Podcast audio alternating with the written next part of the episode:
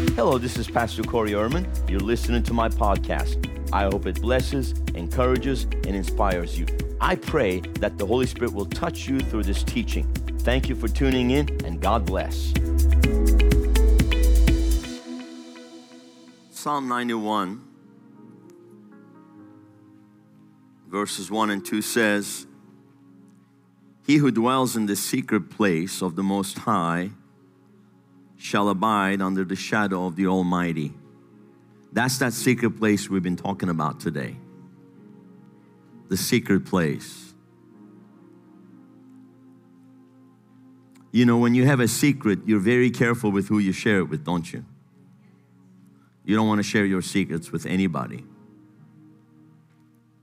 So it's a very intimate, very personal place that you go with the Lord. It's a secret place. It's a holy place. But it's also a place where God shares His secrets with you. He's also very protective. He's a jealous God. He's very protective of revelation. He doesn't just cast His pearls before swine. He's very careful, very protective. The presence of God was protected under the Old Testament. Even when Adam and Eve sinned, they were put out of the Garden of Eden, and God placed two cherubim. These are special angels or creatures that we find that protect the glory of God. And the way back into the garden was protected, and there was two flaming swords that would protect the way. It wasn't to protect man from God, it was to protect God from man. A holy God, establishing a very important principle that a sinful man cannot come into his presence. I mean, if you just spend a whole day cleaning your house and somebody shows up with dirty, muddy boots and you're gonna just let them walk right in? Ladies, absolutely not. You're like, no, no, no, you're not coming in until you get cleaned up. That's the same way. God protects His presence. And it's actually very important to understand that God actually doesn't send people to hell. He just cannot allow sinful people into heaven. Because heaven is holy. Because it's where His presence is revealed fully. Here, He just reveals His presence to us I mean, literally, he just puts one drop on you and you're a wreck. Can you imagine going to heaven? That's why we're gonna have to have glorified bodies when we get to heaven because we cannot literally function. No flesh shall glory in his presence. We cannot go to heaven with these fleshly, carnal, mortal bodies. That's why we will receive heavenly bodies at the resurrection, the rapture, so that we can actually walk on the streets of gold, not crawl around on the streets of gold, you know. But we'll be able to be in the presence of God. So God protects His presence. He doesn't just allow anyone into His presence. That's why you see under the Old Testament when some men went in to offer strange fire before the Lord, fire came out from the presence of God and consumed them. A man touched the Ark of the Covenant representing the glory of God, he died. And it kind of set a very important principle for us to understand that God actually protects His presence. He doesn't just share it so casually. And sometimes I think because we are now under the New Testament, we've been cleansed by the blood of Jesus, we've been made righteous, the way is open, and we can come into the presence of God, but we should never forget to take His presence for granted and come casually just because He's made freely His presence available to us. It's free but not cheap. There is a price to pay. That means we have to come with a worthy heart, worthy attitude, seeking to dwell in the secret place of the Most High. Notice it says to dwell, not visit.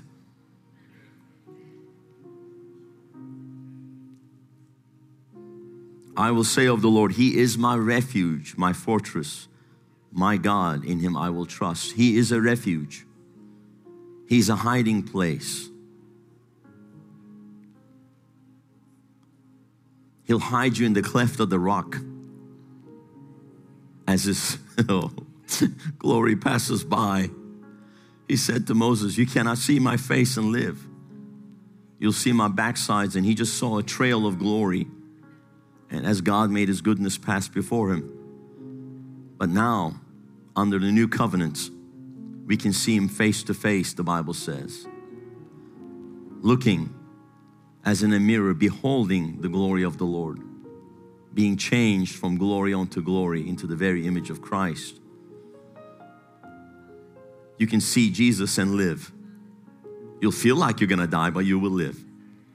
That's what happened to me on November 12, 1995, when the Lord Jesus stood in front of me, held his hands out.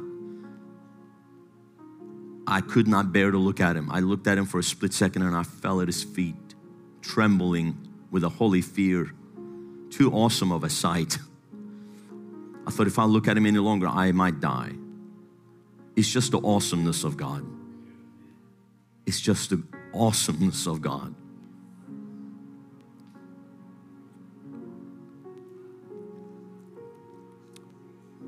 So last week I talked about the power of praise. Man, we had amazing praise in the morning, even more at night. Two and a half hours of just people just getting free, just dancing and running. It, it was just amazing. Hallelujah. You can continue to play, that was good. Hallelujah. But praise leads us to worship.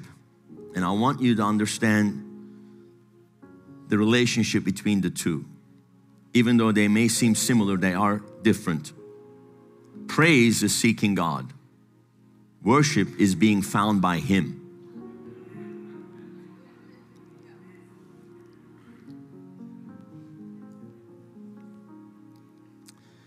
Praise and worship are related but very different activities and experiences.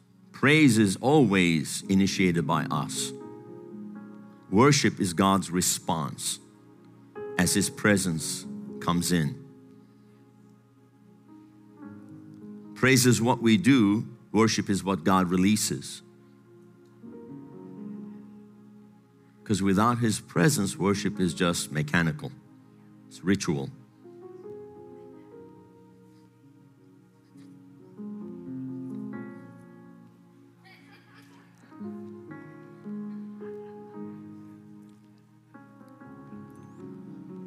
So there's a response that overflows when His presence comes in, and we are just in His awe.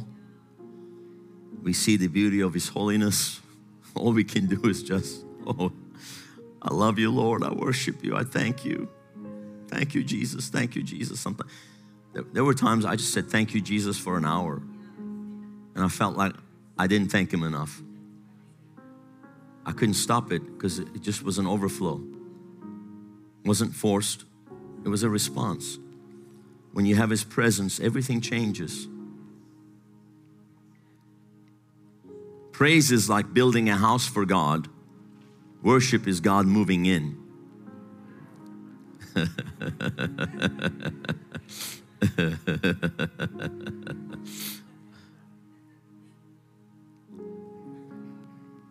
Psalm 100, verse 4 says, Enter into his gates with thanksgiving and into his courts with praise. Be thankful unto him, bless his name. So that's how you enter in. Thanksgiving and praise gets you in. And this is actually talking about the layout of what was originally the tabernacle of Moses, later the temple of Solomon. Basically, there were three parts. There, were the, there was the outer court. So there's the gate that leads you into the open courtyard. But once you came into the courtyard, there was the building, the sanctuary, the holy place, and then inside, even in the deeper place, the most holy place, the Holy of Holies. That's where the glory of God was. And it was shut up in there, and people couldn't see it, couldn't experience it, didn't have access to it. Now we have access to it. So, coming into the sanctuary, that hiding place, that refuge, that fortress in a sense, where God protects His presence, but gives us access only if we come with thanksgiving and praise. You can't come with that attitude. You can't come with a sour attitude. You can't come with an ungrateful heart. You can't come complaining and expect God's presence, right? But when you begin to praise Him for who He is, what He's promised, and what He's done, giving thanks in advance for His promises, not waiting for it to manifest, but giving thanks in advance. That's what faith does. It takes faith to come into God's presence. So you give thanks in faith for what He's promised, and you also continue to thank Him for what He's already done. Never forget what He's done. Because a lot of times Christians forget what He's done. They forget the amazing things God's done in their life, the victories, the blessings, the provision, the healings, and then they get they take their eyes off of the goodness of God and they focus on the negative things and they start murmuring, right? Anybody ever been there? And you know how the Holy Spirit felt so grieved. Never forget what he's done. Bible says, forget not all of his benefits. Who forgives you of all your iniquities, heals all your diseases, redeems your life from destruction, crowns you with glory and honor, satisfies your mouth with good things and, and long life. Think about all those things. You have, that's what you have to meditate on and be thankful. Be thankful. Always be thankful. That gets you in through the gate. Then praise. Praise Him for who He is. De- declaring the greatness of God, His character, His amazing qualities. Declaring, praising His various names Savior, Healer, Deliverer, Protector, Provider, all the things that He is and then praise Him for what He's done. Praise Him for what He's done. Praise Him for what He's going to do. And you know what He's going to do because His Word declares it. He leaves no doubt in His Word about what He's going to do. He's already told us. And by faith, we take a hold of the promises of God and praise Him for what He's promised. And the more you praise Him for what He's promised, the more manifestation of those promises, fulfillment of those promises you'll see in your life. Thanksgiving gets you through the gate, praise gets you through the courts, and then you come into that holy place. But there's no light except what comes from the Word and the Spirit, the glory of God and you're overwhelmed by His presence, and all you can do is worship Him and respond to His glory. So, worship really becomes a response in a sense. So, you can initiate praise, but worship becomes a response.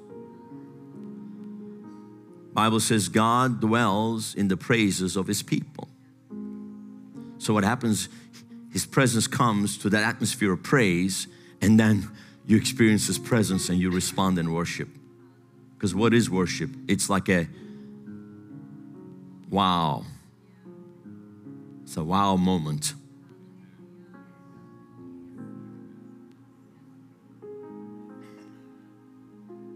Like Job said, I had heard of thee by my hearing, but now that my eyes see of thee. Oh. ah.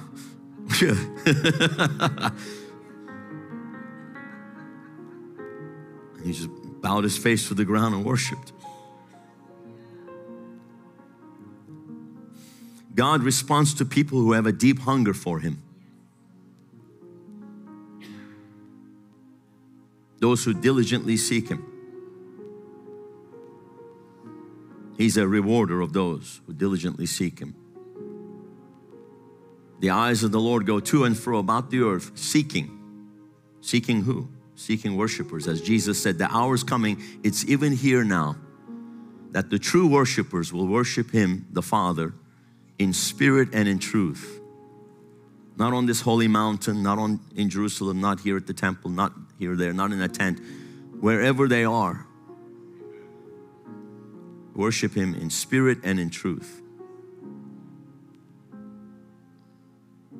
True worshipers. So there is a true worship. If there's a true worship, there must also be a false worship. There's false worship in all false religions. There's also false worship in the religious Christendom. Formalism, rituals, legalism. Having a form of godliness, denying the power of it with no presence. And so it's a form, no presence. Nothing fills it. God doesn't feel that like Jesus said to the Pharisees, because of the traditions of your elders, you have made the Word of God of no power. So there's no power that comes because of that ritualism. How many of you remember your past days, maybe in a very ritualistic, religious Christian life? And all of a sudden, like a whole new realm opened up to you when you discovered that you can actually have access to the presence of God and experience the presence of God. Come on. Everything changed. Everything changed. Psalm 42, verses 1 and 2. As the deer pants for streams of water, so my soul pants, pants, thirsts for you, oh my God. My soul thirsts for God, for the living God. When can I go and meet with God? When can I go and meet with God? God responds to people who have a deep hunger and a thirst for Him. And something happens when you begin to worship and minister to the Lord because worship is ministering to Him because it's, it's response to His presence. In Acts chapter 13, verses 1 through 3, now, in the church that was at Antioch, there were certain prophets and teachers Barnabas, Simeon, who was called Niger, Lucius of Cyrene, Manaen, who had been brought up with Herod the Tetrarch, and Saul. Watch this as they ministered or worshiped the Lord, ministered to the Lord, worshiped the Lord, and fasted. The Holy Spirit said, now separate to me Barnabas and Saul for the work to which I have called them. When having fasted and prayed, they laid their hands on them and sent them away. How many of you want to hear the voice of God? It's in that place of ministering to the Lord. Praise and worship brings you to the place of having the ability to hear the voice of God. When you when you're in an atmosphere literally you're immersed in the atmosphere of his presence and everything just fades away ah, hearing the voice of God becomes so much easier clearer. When all the noise and all the other voices are shut off it's just you and him in that place of intimacy, so close to where He's so close that He can breathe into your nostrils the breath of life. and He doesn't have to shout, He can just whisper.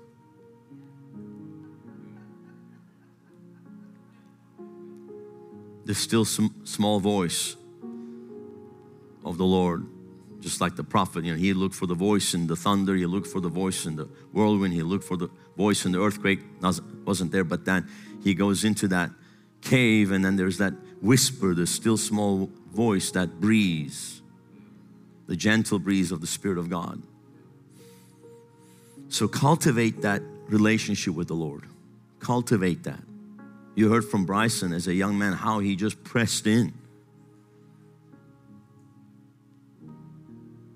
because it, it's not going to happen to someone that comes casually. Okay, God, I got two minutes. Quickly. waiting for my order at the uh, drive-through. It's not a, this is not mech revival.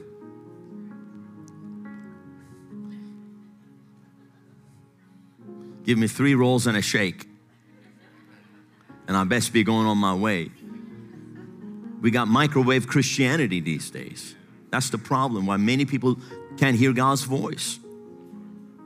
They just rushed in and out like a herd of cattle, I'm sorry to say, into buildings.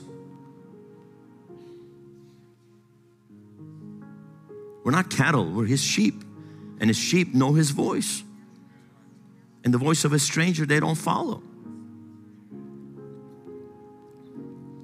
So it's that place of intimacy, place of revelation, place of encounter.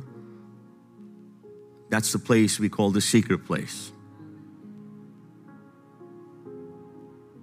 It's your secret place. Please find your secret place and dwell there. Don't just visit it once in a while. He who dwells in the secret place of the Most High shall abide under the shadow of the Almighty, the shadow of His wings, the shadow. And that's actually talking about the cherubim whose wings overshadowed the throne of God. So you actually dwell right there under the shadow.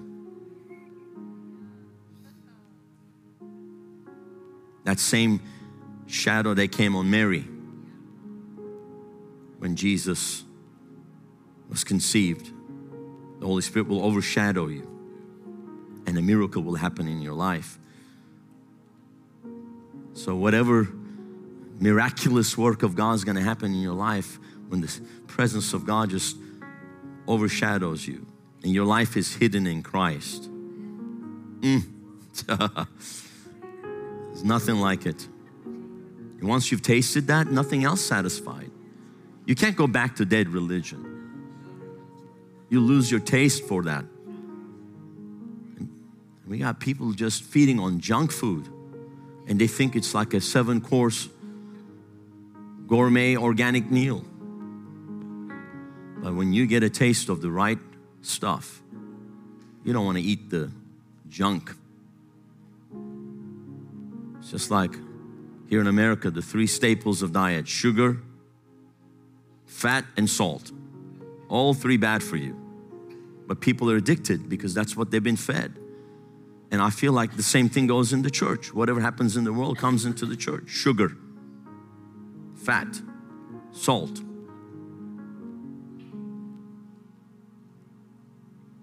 So we want to be very organic here. Everything is, has to be organic for me. It has to be organic. It can't be fake. It can't be manufactured. It can't be manu- nothing can be manufactured in this church. It has to come organically. It has to come by the Spirit of God. The unadulterated Word of God. No, no additives. You don't like the taste of it, you want more sugar, I'm sorry. It's coming a little stronger today. It might a little be bitter, a little bitter, but it's gonna feed you.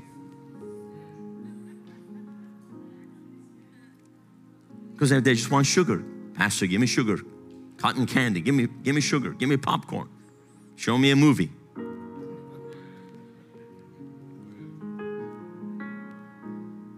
I'll just let the Holy Ghost do it. And sometimes it is very sweet, like honey. His word is like honey. But then sometimes His word is like chastisement. It's not fun to be chastised by the word of God, but the Bible says it's good for us to be chastised, right? Because even though it might be hard, but it will yield the peaceable fruit of righteousness in our lives. Because we don't want to be off. Because later on we'll suffer even greater pain if we don't receive the correction. You understand that? So, actually, as a father chastises his child, so does a loving Heavenly Father chastises us by the word. But it all, always comes with conviction, not condemnation.